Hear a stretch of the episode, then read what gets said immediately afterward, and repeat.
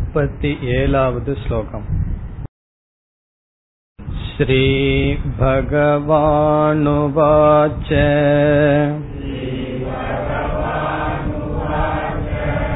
काम एष क्रोध एषः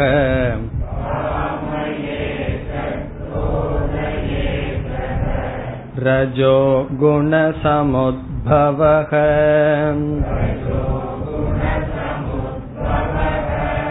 महाशनो महापाप्मा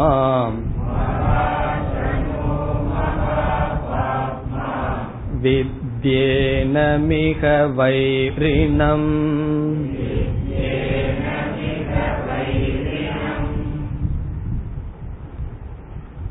கர்மயோகத்தை பகவான் கூறி முடித்ததற்கு பிறகு அர்ஜுனன் ஒரு கேள்வியை கேட்டான்.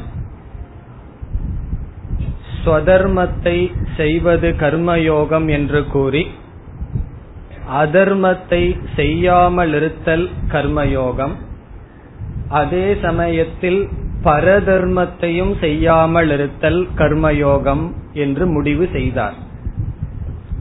அதற்கு பிறகு அர்ஜுனனுடைய கேள்வி அதகேன பிரயுக்தோயம் பாபம் சரதி பூருஷக.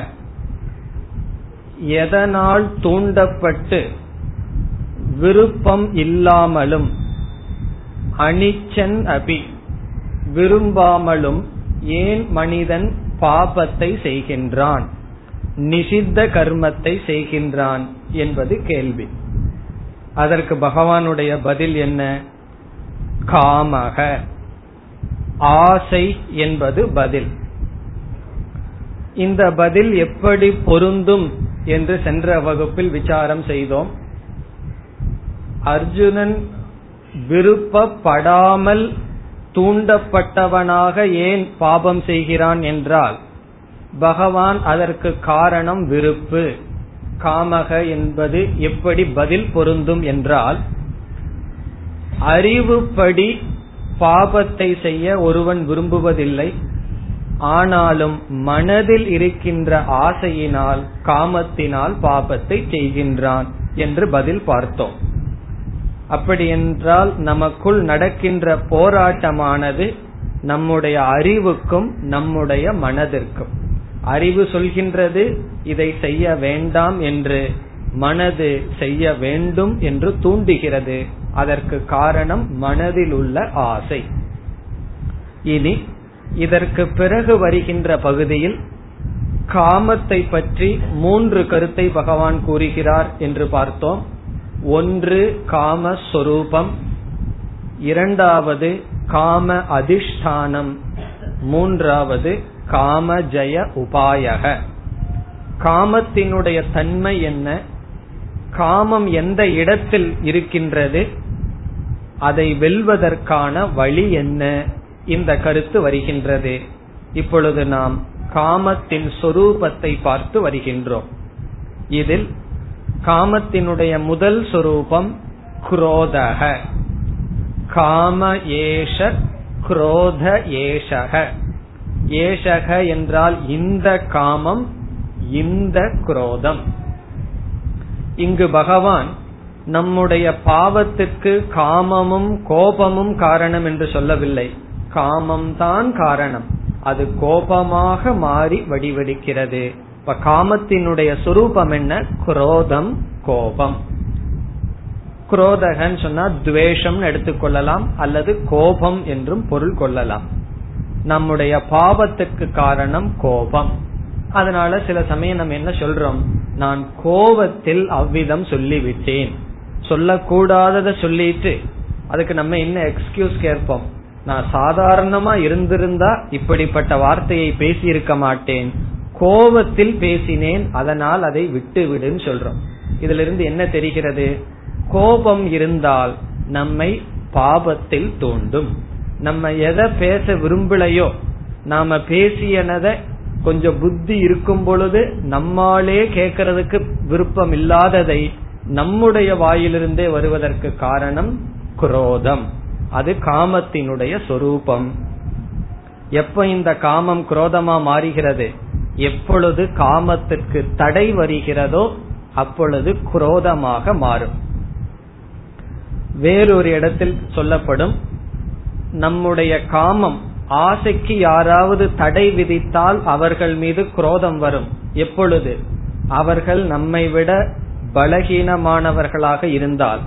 நம்மை விட பலமானவர்களாக இருந்தால் பயம் நமக்கு வரும். இந்த காமம் குரோதமாக வடிவெடுக்கும் அல்லது பயமாக மாறும். பயத்துக்கு என்ன காரணம்? காமம். காமம் குரோதமாகவோ பயமாகவோ மாறும். இங்க பகவான் பயத்தை பற்றி சொல்லவில்லை. குரோதத்தை பற்றி பேசுகின்றார். இனி ரஜோகுண சமுத்பவக. இது ரஜோகுணத்திலிருந்து உதித்தது. இதையும் சென்ற வகுப்பில் பார்த்தோம். அடுத்த சொல் மகாசனக. மகாசனக என்பது அசனம் என்றால் உணவு. மகாசனக என்றால் இந்த காமத்துக்கு எவ்வளவு உணவு போட்டுக்கொண்டே இருந்தாலும் அது வாங்கிக் கொண்டே இருக்கும். மனசுல ஒரு ஆசை வருது அதை நிறைவேற்றிட்டு அந்த ஆசை போயிருமான்னு சொன்னா போகாது. மீண்டும் அந்த ஆசை உற்பத்தி ஆகிக்கொண்டே இருக்கும் அதிகரித்து கொண்டே இருக்கும். இப்ப மகான் அசனம் ஆகாரக விஷயபோக இஸ்யசக. யாருக்கு? எந்த ஆசைக்கு?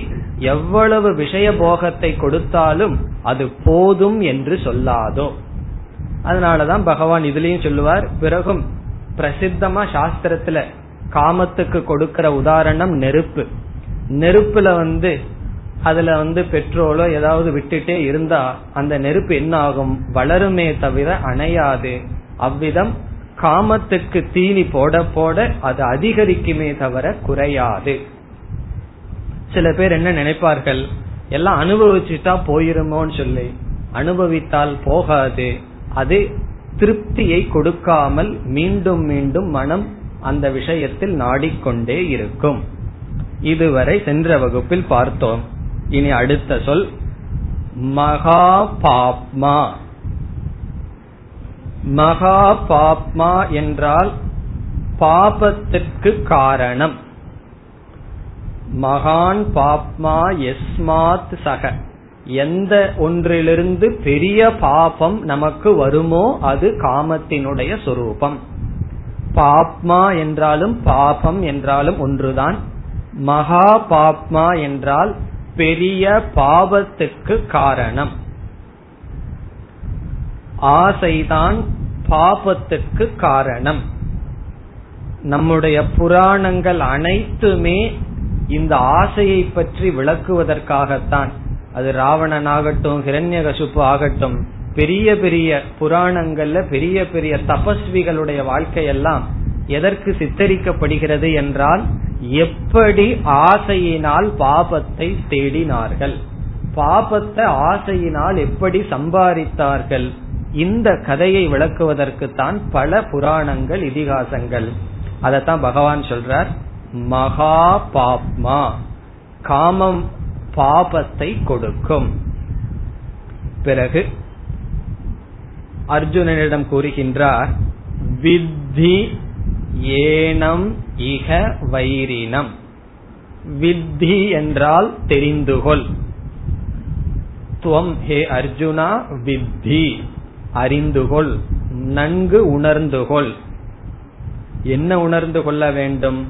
இந்த பாபத்தை இந்த காமத்தை நீ எப்படி உணர வேண்டும் என்றால் ஏனம் ஏனம் என்றால் இதை. வித்யேனம் பிரிச்சு படிச்சா வித்தி ஏனம் தெரிந்துகொள் இதை. இதைன காமத்தை.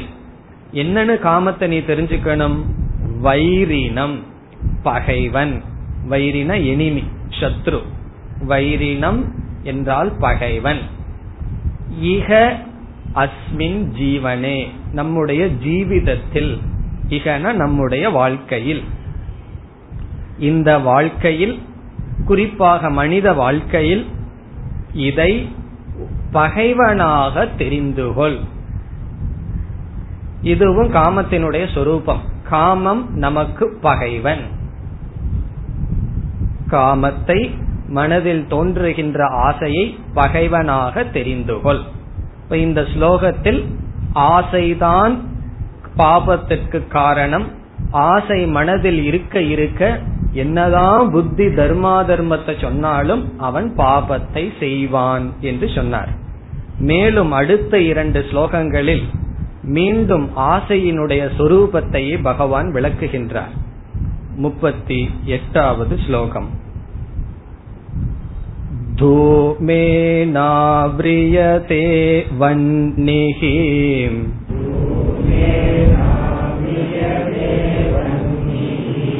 यथा दर्शो मलेन च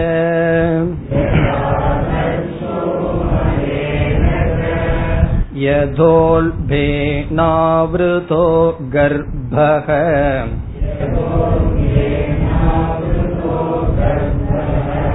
तथा ते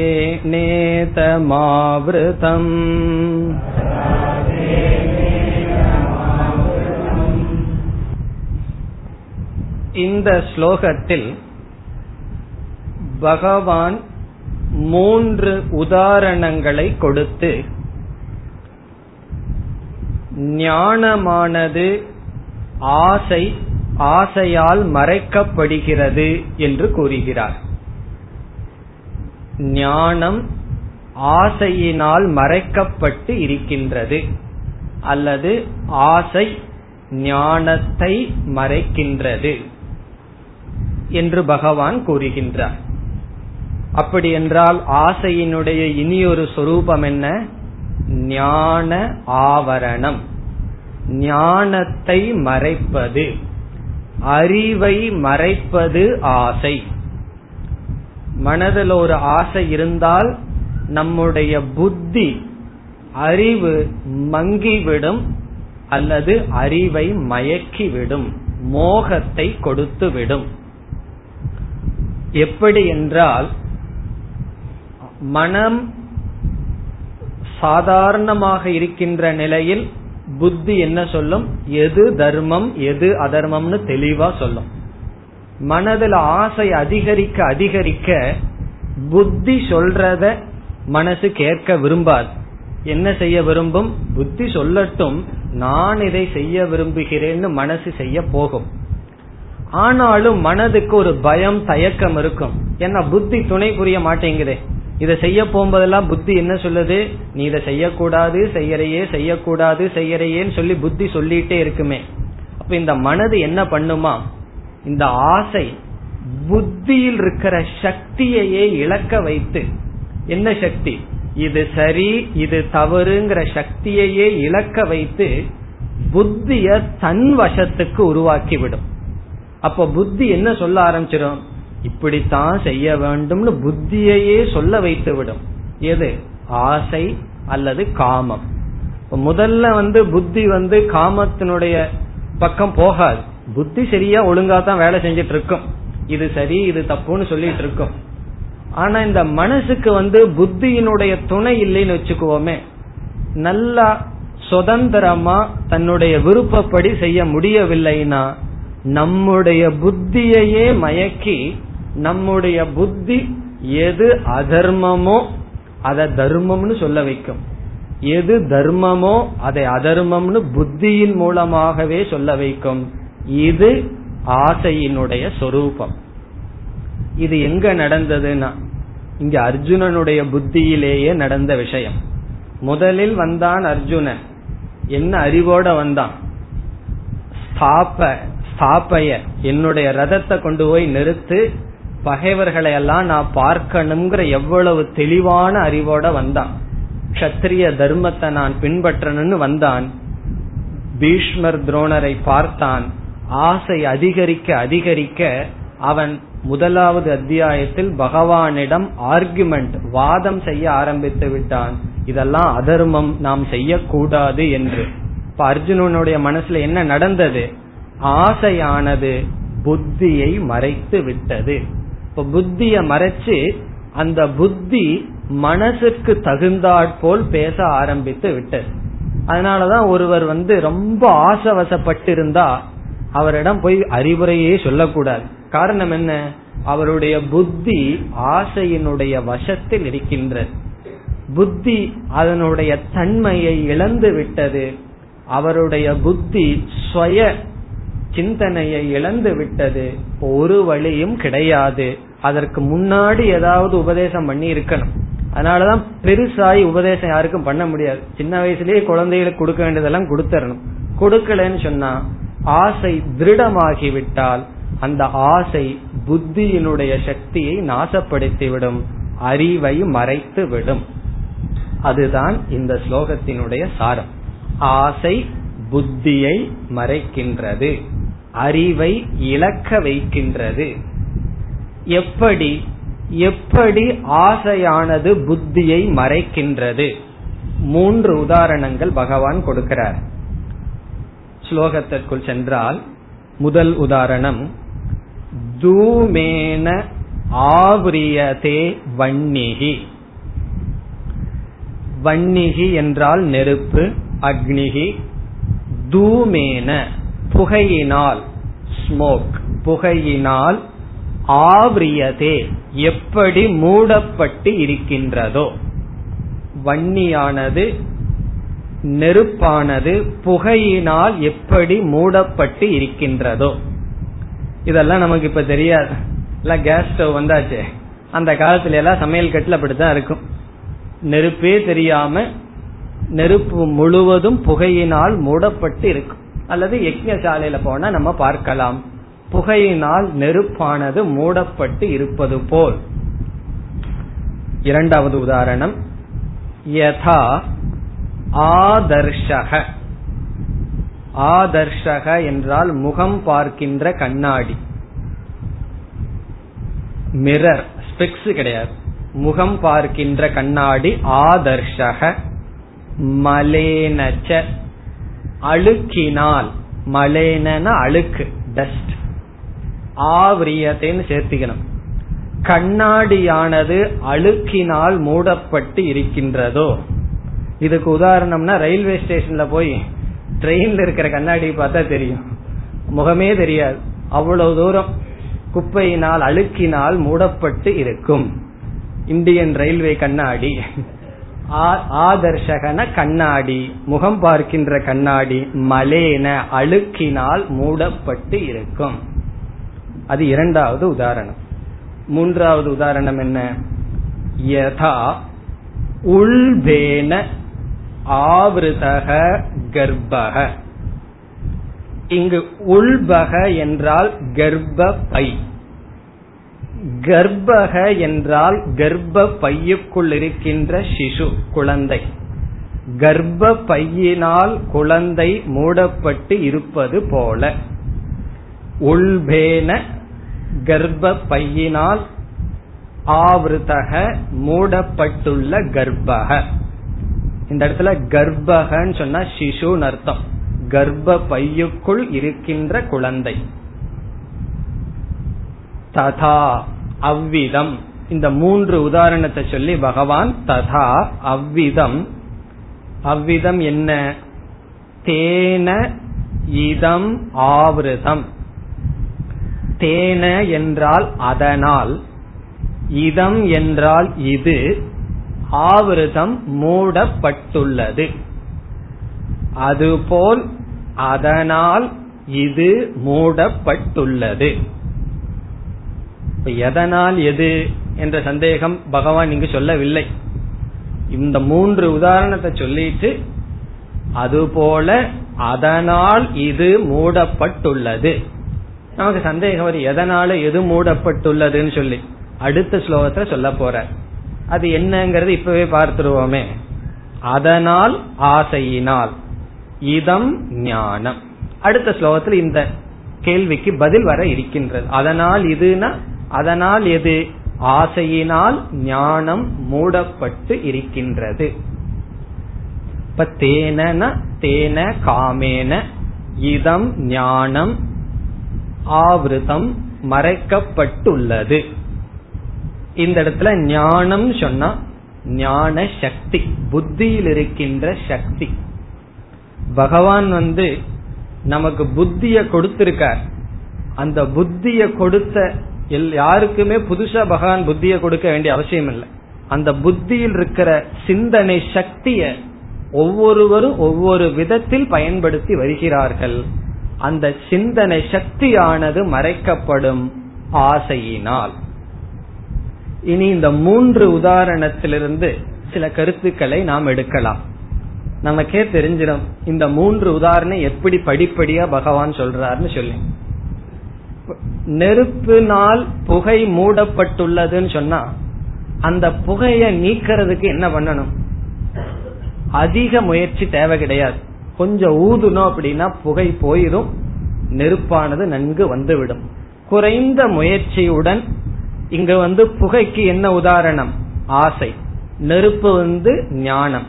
ஞானம் என்ற நெருப்பை புகை என்ற ஆசை மூடி இருந்தால் சிறு முயற்சியுடன் அதை நீக்கிவிடலாம். அடுத்ததுக்கு என்ன செய்யணும்? ஆதர்ஷக என்பது கண்ணாடி என்பது ஞானம். மலம் என்றால் அதன் மேல் இருக்கின்ற அசுத்தம்.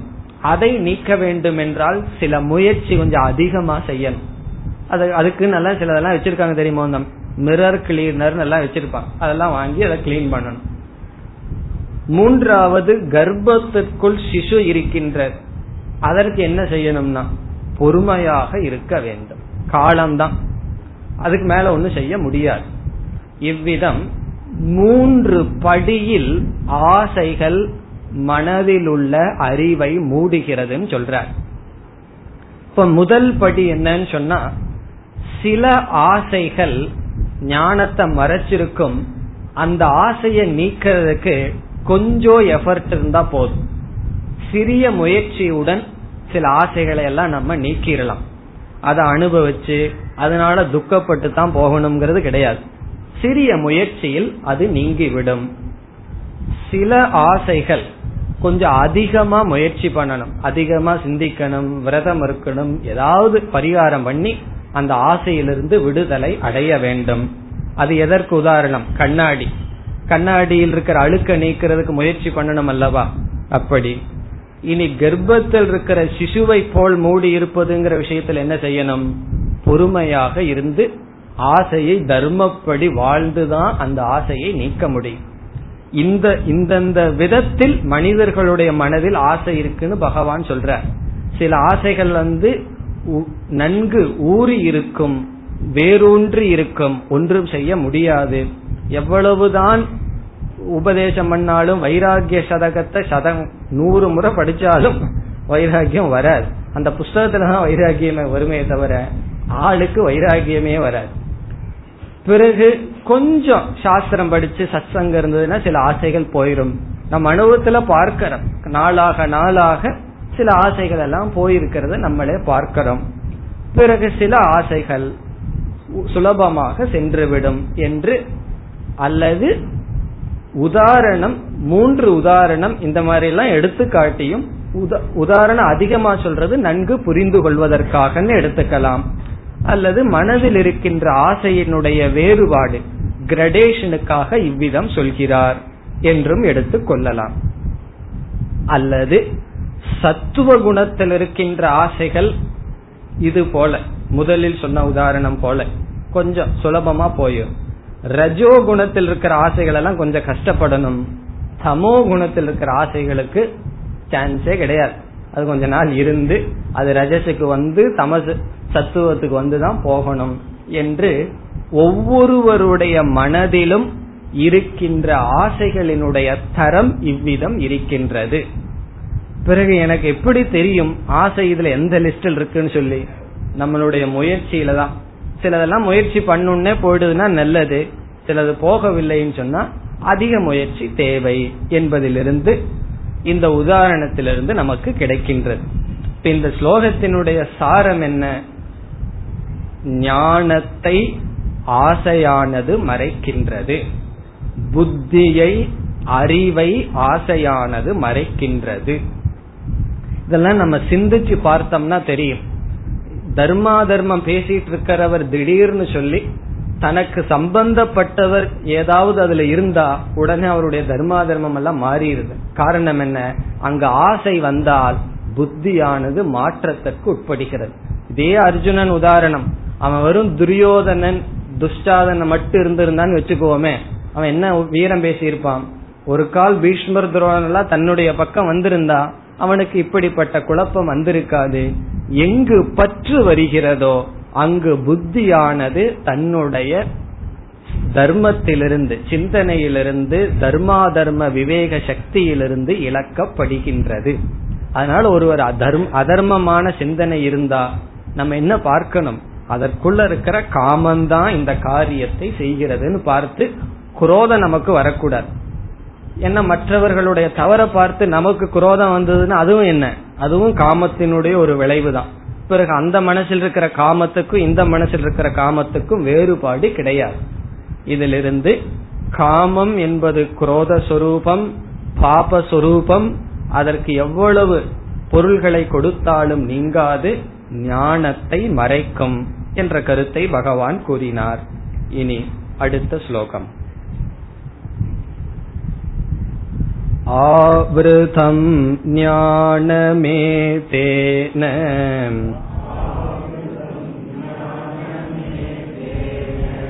ज्ञानिनो नित्यवैरिणा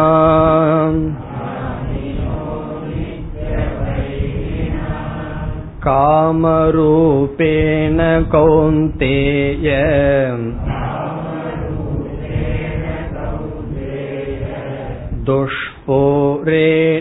दुष्पूरेणानलेन च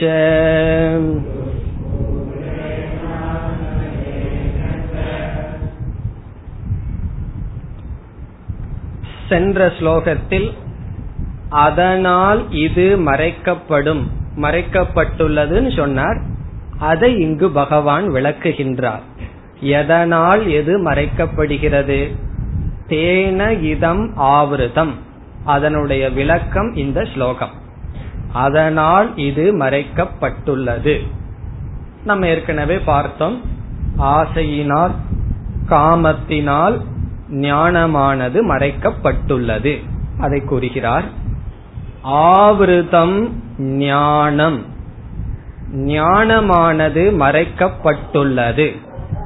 ஆவிருதம்னா மறைக்கப்பட்டுள்ளது. பேசிவ் வாய்ஸ் ஏதேன இதனால். இதனால்னா காமத்தினால்னு பகவான் இங்கு சொல்ல போற. என்ன முன்ன என்ன சொன்னார்? அதனால்னு சொன்னார். அதனால் இது மறைக்கப்பட்டது. இங்க என்ன சொல்றார்? இதனால் காமம் மறை ஆசை ஞானம் மறைக்கப்பட்டுள்ளது. இதனால்னா என்ன? ஆசையினால்னு இந்த ஸ்லோகத்திலேயே சொல்கிறார். ஏதேன இதனால். பிறகு இந்த ஞானத்துக்கு இந்த காமத்துக்கு மீண்டும் ஒரு லட்சணம். சொன்னதையே பகவான் சொல்றார். ஞானினக நித்திய வைரினா. ஞானினக என்றால் ஞானியினுடைய நித்திய வைரினா. நித்தியம்னா என்றுமே. வைரி என்றால் பகைவன். என்றுமே பகைவனாக இருக்கின்ற ஆசையினால். இப்ப நித்திய வைரினாங்கிறது காமேன காமத்தினால் என்பதற்கு அடைமொழி. ஏற்கனவே வைரி பகைவன் சொன்னார். அதை மீண்டும் பகவான் சொல்ல விரும்புகின்றார். அதாவது காமத்தை நம்முடைய பகைவன்னு புரிந்து கொள்ள வேண்டும்ங்கிற கருத்தை பகவான் மீண்டும் மீண்டும் சொல்கிறார். நித்திய வைரினா என்றும் நித்தியம்னா ஒரு நாள் அல்ல எப்பொழுதுமே பகைவன். யாருக்கு ஞானி நக ஞானிக்கு. இப்ப விளக்காசிரியர் ஒரு கேள்வியை கேட்கிறார். பகவான் எதுக்கு ஞானிக்கு பகைவன் சொல்றார்? இப்ப அஜானிக்கு பகைவன் இல்லையா? என்ற கேள்வியை கேட்டு அதுக்கு பதில் சொல்றார் அழகான பதில் சொல்றார். ஆசை அஜானிக்கு பகைவன். ஆனா நித்திய வைரி கிடையாதான் அவனுக்கு வைரி வைரினா பகைவன். ஆனா என்னைக்குமே பகைவன் அல்லவான் அது எப்படின்னு சொன்னா மனசுல ஒரு ஆசை வந்தா அஜானிக்கு ஞானிக்கல்ல அஜானிக்கு வந்தா அவன் வந்து ரொம்ப சந்தோஷமா ஆசைய வரவேற்று அதை தீர்ப்பதற்கான பெரிய முயற்சியில ஈடுபடுவான். அது தோல்வி அடைந்து கஷ்டம் வரும்போதுதான் இந்த ஆசை என்னுடைய பகைவன் அவனுக்கு தெரியுதான். இப்ப அஜானிக்கு வந்து ஆசைப்படுற காலத்தில் அது அவன் பகைவனை போல பாக்குறதே இல்லையா? ஒரு ஆசை மனசுல வந்துட்டா நாலு பேர்த்திட்ட சொல்லுவான் எனக்கு இப்படி ஒரு ஆசை வந்திருக்கு. நான் இத பண்ண போறேன்னு சொல்லி ரொம்ப சந்தோஷமா வரவேற்பானா? அதனால வர்ற துக்கம் வரும்போதுதான் எல்லா ஆசையினால வந்த வினைன்னு சொல்லி துக்கப்படுவானா? அப்பதான் பகைவன்னு தெரியுமா? இந்த ஞானிக்கு எப்படின்னு சொன்னா அவனுடைய மனசுல ஆசை உதிக்கும் பொழுதே பகைவன் நமக்குள் வந்து விட்டான்னு அப்பவே தெரிஞ்சிருமா? ஆசை உதிக்க உதிக்கவே இவன் என்னுடைய பகைவன் புரிந்து கொண்டானாம் என்று ஆசை உதிக்கின்ற காலத்திலேயே பகைமையை பார்ப்பவன் ஞானி. ஆசை உதித்து அதில் துக்கத்தை அனுபவிக்கும் பொழுது மட்டும் அஜானிக்கு பகைவனாக தெரியும். இப்ப ராவணனுக்கு வந்து மனசில் இருக்கிற ஆசை எப்ப பகைவன்னு தெரிஞ்சதுன்னா போர்க்களத்துல எல்லாம் இழந்து சாக போகும்போதுதான் தெரிஞ்சது. ஒரு சின்ன ஆசைப்படாம இருந்திருந்தா இவ்வளவு நஷ்டம் இல்லையேன்னு சொல்லி. இப்ப அஜானிக்கு எப்பொழுது தெரிகிறது? நஷ்டம் வருகின்ற காலத்தில் மட்டும் ஆசை பகைமை சுரூபம்ங்கிறது தெரிகிறது. நம்ம ஏற்கனவே பார்த்திருக்கோம் சதுருஷம் சேஷ்டதே சொசியாகாங்கிற இடத்துல உள்ள இருக்கிற சம்ஸ்காரத்தினால் ராகத்வேஷங்கள் மனதிற்குள் வருவதில் சாய்ஸ் கிடையாது. அதை அவன் செயல்படுத்துவதில்லைன்னு நம்ம பார்த்திருக்கோம். அதனால சில சமயங்களில் நமக்குள் சில குரோத விற்த்திகள் வரலாம் ஆசை வரலாம். அது தவறு கிடையாது. ஆனா வந்தவுடன் விழித்து கொள்ள வேண்டும் ஜாகிரதையா இருக்கணும். அது ஒரு ஞானி ஒரு உதாரணம் சொல்லுவார். நம்ம வந்து வீட்டுல டெரஸ்ல வந்து ஏதாவது காய போட்டிருக்கிறோம்னு வச்சுக்கோமே இந்த வடாமெல்லாம் போடுவீங்கல்லவா? இல்ல காய போட்டிருக்கும் போது காக்க வராம பாத்துக்கணும் என்ன காக்கை வந்து எல்லாம் தூக்கிட்டு போயிடக்கூடாது. அப்போ ஒருவர் உட்கார வச்சுட்டு காக்க வராம பாத்துக்கோன்னு சொல்லிடணும். அவர் என்ன பண்ணுவார்? ஒரு சின்ன குழந்தைய உட்கார வச்சிடறோம்னு வச்சுக்கோமே. காக்க வராம பாத்துக்கணும் இந்த காகமானது அதற்கு மேல பறந்துட்டு போயிட்டு இருக்கிற வரைக்கும் டேஞ்சர் கிடையாது. எப்ப டேஞ்சர்னா அது ஒரு இடத்துல வந்து உட்கார்ந்ததுன்னு சொன்னா அப்பதான் அது ஆபத்தே ஆரம்பிக்குது. அப்போ மேல காக்க பறந்துட்டு இருக்கும் போது அதுக்காக ஒரு எஃபர்ட்டும் பண்ண வேண்டாம். பேசாம உட்கார்ந்து பார்த்துட்டு இருக்கலாம். அது அந்த இடத்துல வந்து உட்கார்ந்ததுன்னு சொன்னா என்ன பண்ணணும்? குச்சியை எடுத்துட்டு போகணும். போய் அதை வந்து உட்காராம பார்த்துக்கணும். சாதாரண உதாரணம். இதே போல மனசுக்குள்ள ஆசை அப்படியே வந்து வந்து போலாமா? மனசுல உட்கார்ந்துட கூடாதான் காகை போல அப்படியே மனசுக்குள்ள ஆசை. ஒரு பொருளை பாக்குற நல்லா இருக்கு அதோட போயிடணும். நல்லா இருக்கு நல்லா இருக்கு நல்லா இருக்குன்னு அது உட்கார்ந்துடுதுன்னு அர்த்தம். எத்தனையோ பொருளை பார்த்துட்டு இருக்கோம் நல்லா இருக்கு. அப்ரிஷியேட் தூரத்தில் இருக்கிற வரைக்கும் நல்லா இருக்கு. அப்படியே விட்டுட்டு போயிடணும். அது நல்லா இருக்கு நல்லா இருக்குன்னு பத்து முறை சொல்லிட்டோம்னு வச்சுக்கோமே நமக்குள்ள உட்கார்ந்தாச்சுன்னு அர்த்தம். இப்ப எந்த ஆசை வேணாலும் மனசுல வரலாம். காக்கை வந்து பறந்துட்டு இருக்கிறது போல. அது அமருகிறதுன்னு சொன்னா டேஞ்சர் அது நமக்கு தெரியாம மெதுவா வந்து அந்த பையன் கொஞ்சம் வேடிக்கை பார்க்கும் போது ஒன்னு அடிச்சுட்டு போயிடும். அதே போல நம்ம கவனம் இல்லாம இருப்போம். அப்போ நம்மை மறக்க வைத்து விடும் அறிவ ஆசையானது நீக்கிவிடும். அதனாலதான் இங்க நித்திய வைரிங்கிறதுக்கு இந்த விசேஷம் இருக்குன்னு ஒரு ஆசிரியர் சொல்ற ஞானிக்கு வந்து மனசுல ஆசை தோன்றும் பொழுதே ஓ ஒரு பகைவன் வந்து விட்டான் அப்படின்னு அவனுக்கு தெரியுதான். அஜானிக்கு எப்ப தெரியுதான்? உத வாங்கும் போதுதான் தெரியுது. எல்லாம் ஆசைப்பட்டு அவமானப்பட்டு கடைசியில அடடே ஆசைப்படாம இருந்திருந்தா இதெல்லாம் இல்லையே. அப்போ கடைசியில பகைவன் இவனுக்கு நித்தியம் சொன்னா எல்லா காலத்திலும் எல்லா இடத்திலும் அல்ல எல்லா காலத்திலும் ஆசை தோன்றுகின்ற காலத்திலேயே இவனுக்கு பகைவன் என்று தெரிகிறது. ஞானியினுடைய பகைவனாக என்றும் பகைவனாக இருக்கின்ற ஆசை. இனி இரண்டாவது வரியில் காமரூபேன. அந்த ஆசையினுடைய சொரூபத்தை சொல்றார் காம ரூபம் ரூபம்னா சொரூபம். ஆசை சொரூபமாக இருப்பதனால் இருப்பதன் மூலம். ஆசையினால் அர்த்தம் காமேன இசைக்கோல் டு காம ரூபேன காமத்தினால். இதெல்லாம் எப்படி சம்பந்தப்படுத்தணும்? ஆவிருத்தம்ங்கிற வார்த்தையினால. காமரூபத்தினால் காமத்தினால் ஞானமானது மறைக்கப்பட்டுள்ளது. கவுந்தேய ஹே அர்ஜுனா அர்ஜுனனை அழைக்கிறார் அப்படியே. எதுக்கு எதுக்கு பகவான் இடையில கவுந்தேயா கவுந்தேயான்னு கூப்பிடுறார்? தூங்கி போயிடக்கூடாது. முக்கியமான வரும்போது ஏ அர்ஜுனா அப்படின்னு சொல்ற முக்கியமான இடம் இல்லவா? அதனால ஏ அர்ஜுனா கவனமாக கேள். அட்டென்ஷன் அவனுடைய புத்திய வாங்கறதுக்காக ஏ அர்ஜுனா ஆசைதான் உன்னுடைய பகைவன். பீஷ்மர் துரோணரோ துரியோதனனோ அல்ல. அதெல்லாம் வெளியே இருக்கிற பகைவன். நமக்கு உண்மையான பகைவன் யாருன்னா நமக்குள்ளேயே இருக்கின்ற பகைவன் ஆசை.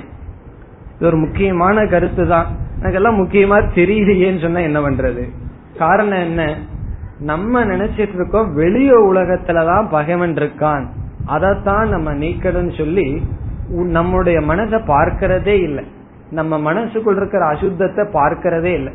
ஆனா உடம்புல அசுத்தம் இல்லாம இருக்கும். காரணம் என்ன? நாலு பேர்த்துக்கு தெரியுதே. அதனால எல்லா சென்ட்டும் போட்டு உடம்ப தூய்மையா வச்சுக்கிறதுக்கு அவ்வளவு முக்கியத்துவம் கொடுக்கிறோம். உள்ளத்தை தூய்மைப்படுத்துறதுக்கு முக்கியத்துவம் கொடுக்கறதே இல்லை. அதுக்கு என்ன காரணம்? தெரியறது இல்லை யாருக்கும். நம்ம என்ன நினைப்புல இனி ஒருத்தர் வீட்டுக்கு போறோம்.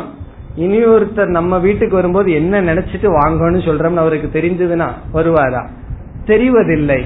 இப்ப நம்ம மனசில் இருக்கிற அசுத்தங்கள் யாருக்குமே தெரியாததுனால நம்ம என்ன நினைச்சிட்டு இருக்கோம்? யாருக்கும் தான் தெரியலையே. அதனால அப்படியே வச்சுக்கலாம். இந்த பழக்கம் நம்ம வீட்லயே வச்சிருப்போம்.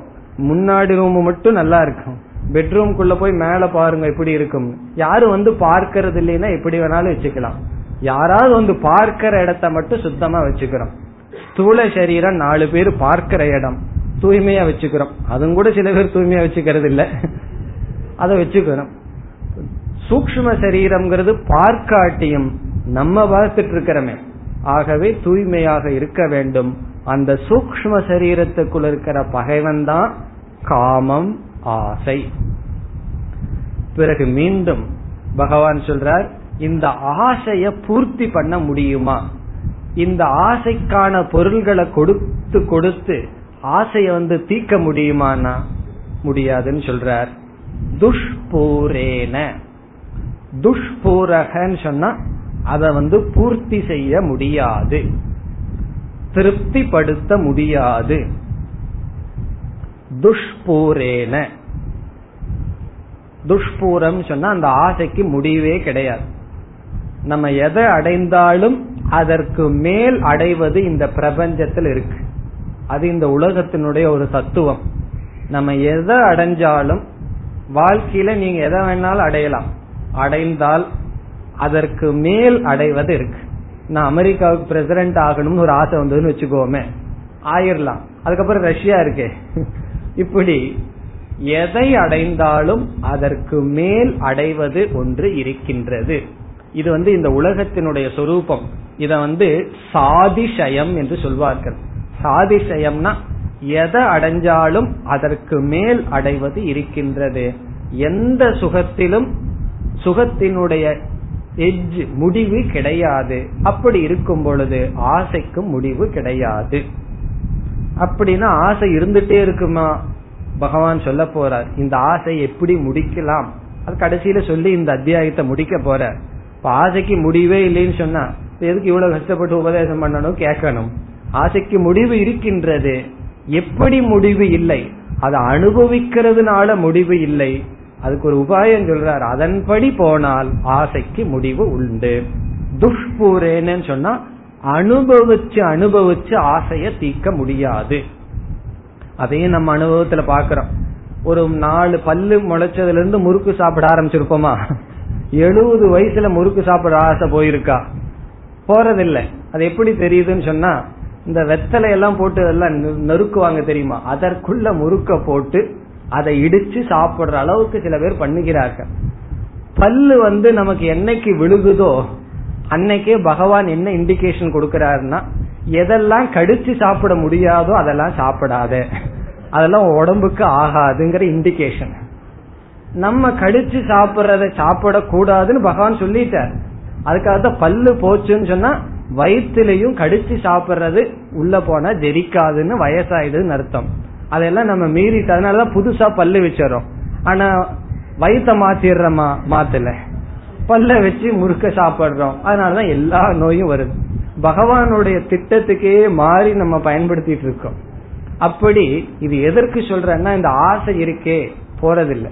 ஆச்சரியமா இருக்கு. சில பேர் முறுக்கு சாப்பிடறத பார்க்கும்போது நான் அதை தான் பார்த்துட்டு இருப்பேன். அவங்க எப்படி சாப்பிடுகிறார்கள்? அது ஒரு பெரிய ஆச்சரியமான விஷயம். இத்தனை வருஷம் சாப்பிட்ட முறுக்கு இன்னும் போகலையா? அது மட்டும் இல்ல என்னோட ரிஷிகேஷுக்கு ஒருத்தர் வந்திருந்தார். அங்க வந்து ஒரு ஏழு நாள் தான் அவர் இருந்து திரும்பணும். திரும்பருக்கு ரெண்டு நாளைக்கு முன்னாடி என்னுடைய ரூம்குள்ள வந்தார். அவருடைய முகம் பூரா பல்லு. அவ்வளவு தூரம் சிரிச்சிட்டு வந்தார்.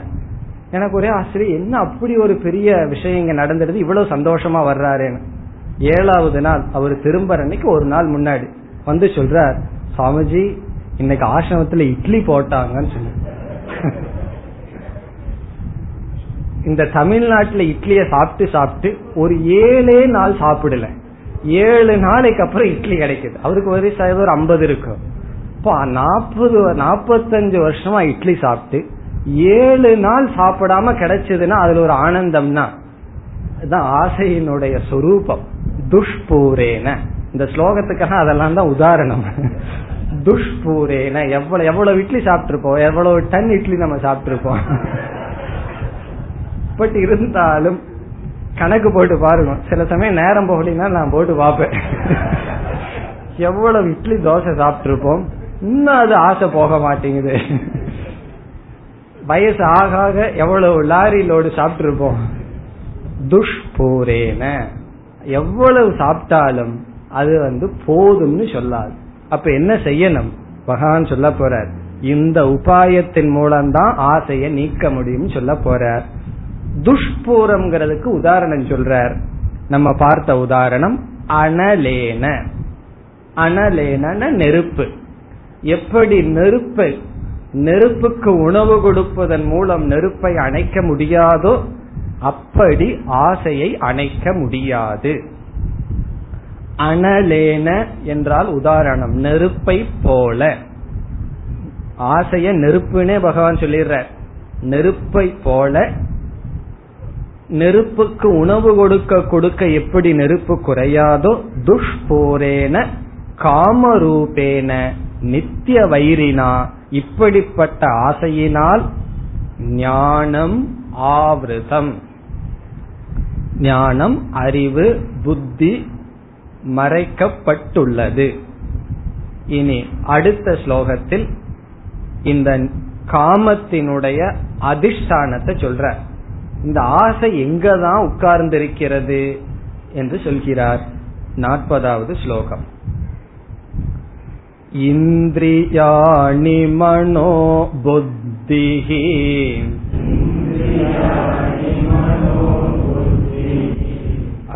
अस्याधिष्ठानमुच्यते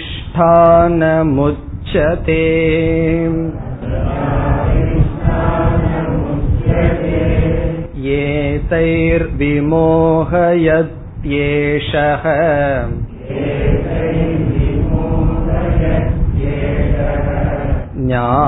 ज्ञानमावृत्य देहिनम्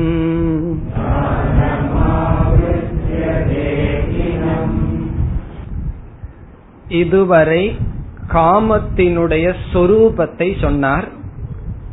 இங்கு இந்த ஒரு ஸ்லோகத்தில் காமத்தினுடைய அதிஷ்டானம்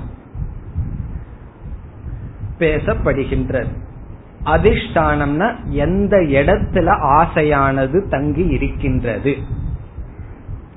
ஒரு பகைவன் சொன்னா பகைவனை வெல்லுவது முதலில் பகைவனுடைய இருப்பிடத்தை தெரிந்து கொள்ள வேண்டும்.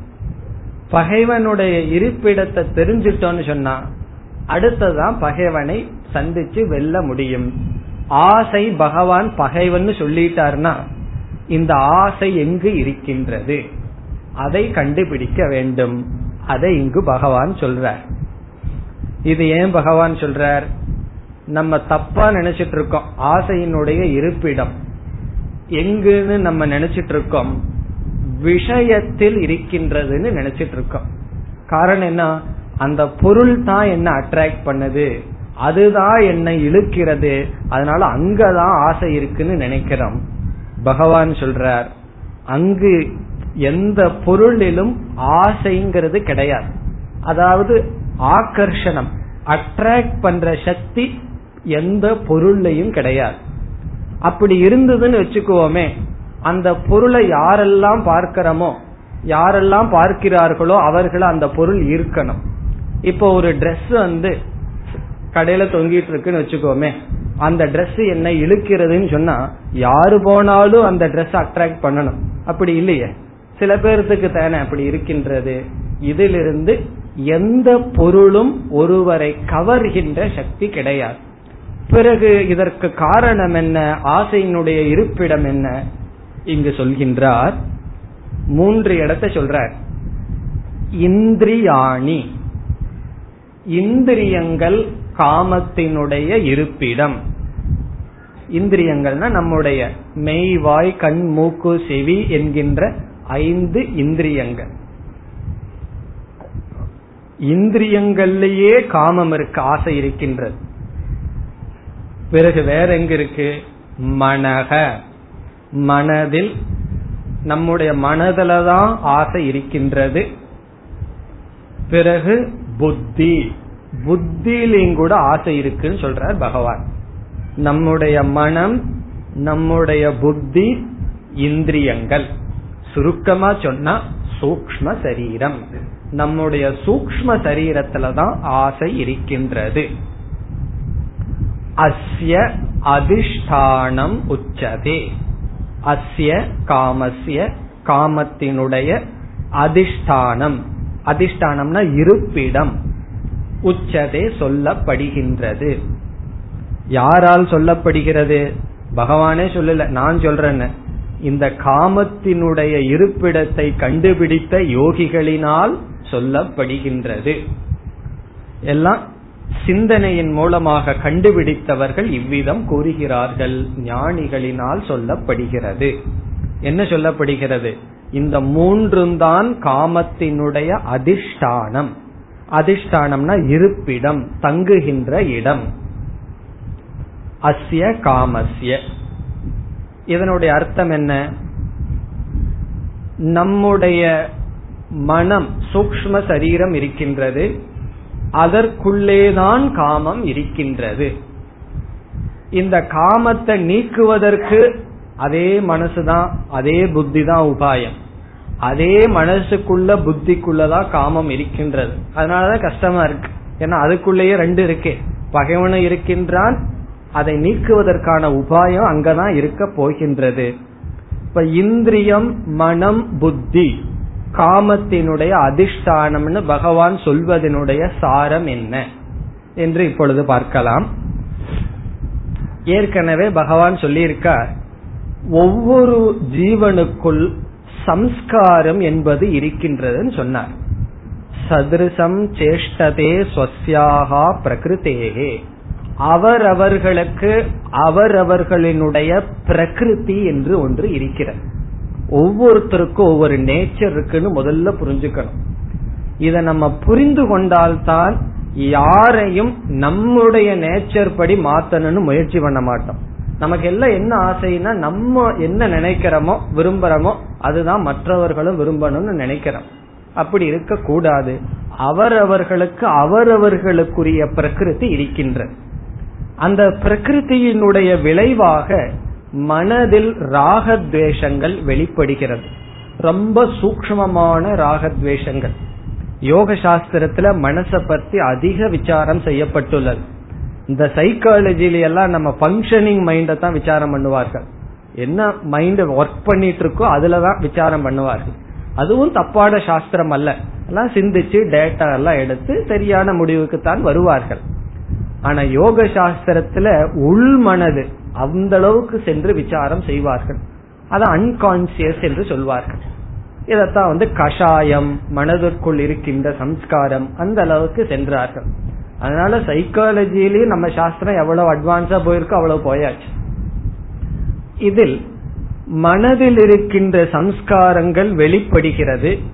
வெளிப்பட்டவுடன் அது ராகத்வேஷமாக வெளிப்படும் பொழுது இந்த உலகத்தில் இருக்கின்ற சில பொருள்கள் மனசுக்கு எப்படி போகிறது என்றால் இந்திரியங்கள் வழியாகத்தான். இப்ப இந்திரியங்கள் வழியாக மனமானது வெளியுள்ள பொருள்கள் மீது சம்பந்தம் வைக்கின்றது.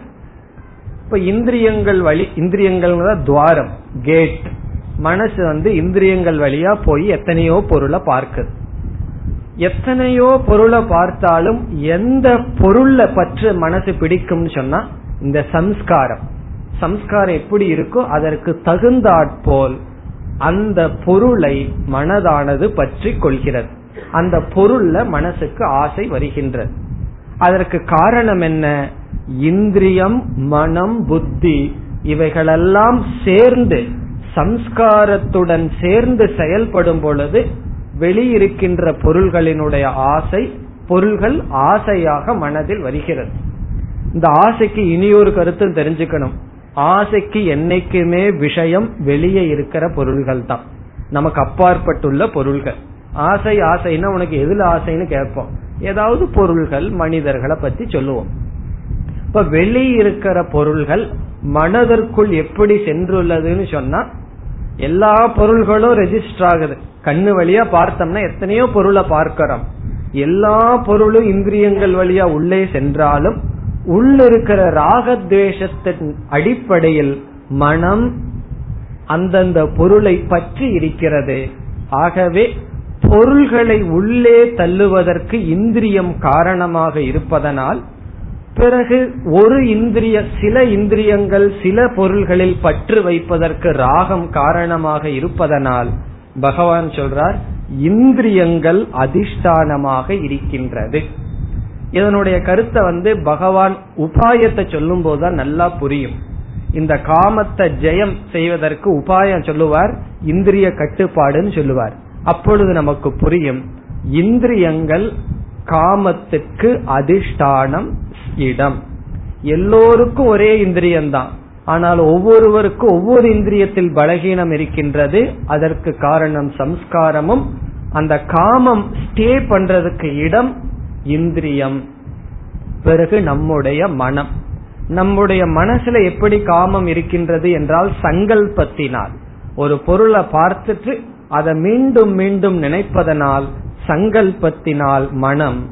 புத்தியில எப்படின்னு சொன்னா இந்த மனமானது புத்தியை மயக்கி அந்த பொருள் நமக்கு தேவைன்னு முடிவு பண்ண வச்சிடும் அது உண்மையிலேயே தேவையில்லை. நம்ம எத்தனையோ பொருளை வாங்குறோம். கொஞ்சம் சிந்திச்சு எவ்வளவு பொருள் தேவை எவ்வளவு பொருள் தேவையில்லைன்னு சிந்திச்சோம்னா எத்தனையோ பொருள்கள் தேவையில்லாதான் வாங்கிட்டு இருப்போம். ஏற்கனவே இருக்கும். இருந்தாலும் ஆசை மோகம் அதனால பொருள்களை சேர்த்திட்டே இருக்கும். ஒரு ஒருவர் ஒரு பாடல் சொன்னார் வர வர இல்லானுக்கு சுகம். இல்லறத்தில் இருக்கிறவங்களுக்கு வர வர சுகமா? துறவிக்கு விட விட சுகமா?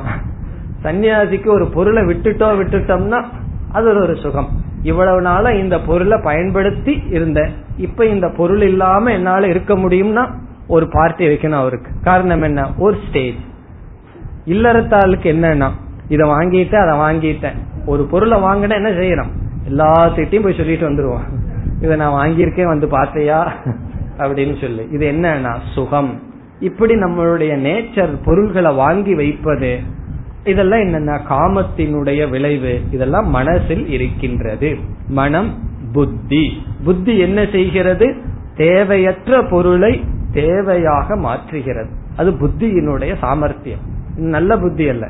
புத்தியினுடைய சாமர்த்தியம் தேவையற்றது தேவையானதாக காட்டுகிறது. இதெல்லாம் ஏன் செய்யுதுன்னா அதான் காமத்தினுடைய இருப்பிடமாக இருப்பதனால். இந்திரியங்கள் மனம் புத்தி இந்த இடத்தில்தான் ஆசையானது தங்கி இருக்கின்றது.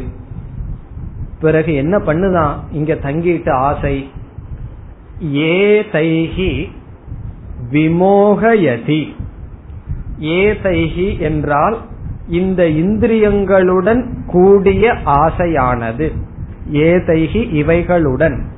இந்திரியம் மனம் புத்தி இந்த அதிஷ்டானம் இந்த இடத்தில் தங்கிக் கொண்டிருக்கின்ற ஆசையானது விமோகயதி ஒருத்தனை மோகத்திற்குள் உட்படுத்துகின்றது. விமோகயதினா மோகயதின்னு சொன்னாவே போதும்.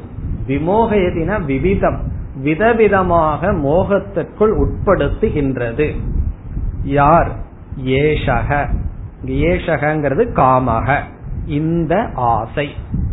இந்த ஆசையானது இந்த இடத்தில் தங்கிக் கொண்டு ஒருவனை மோகத்தில் உட்படுத்துகின்றது.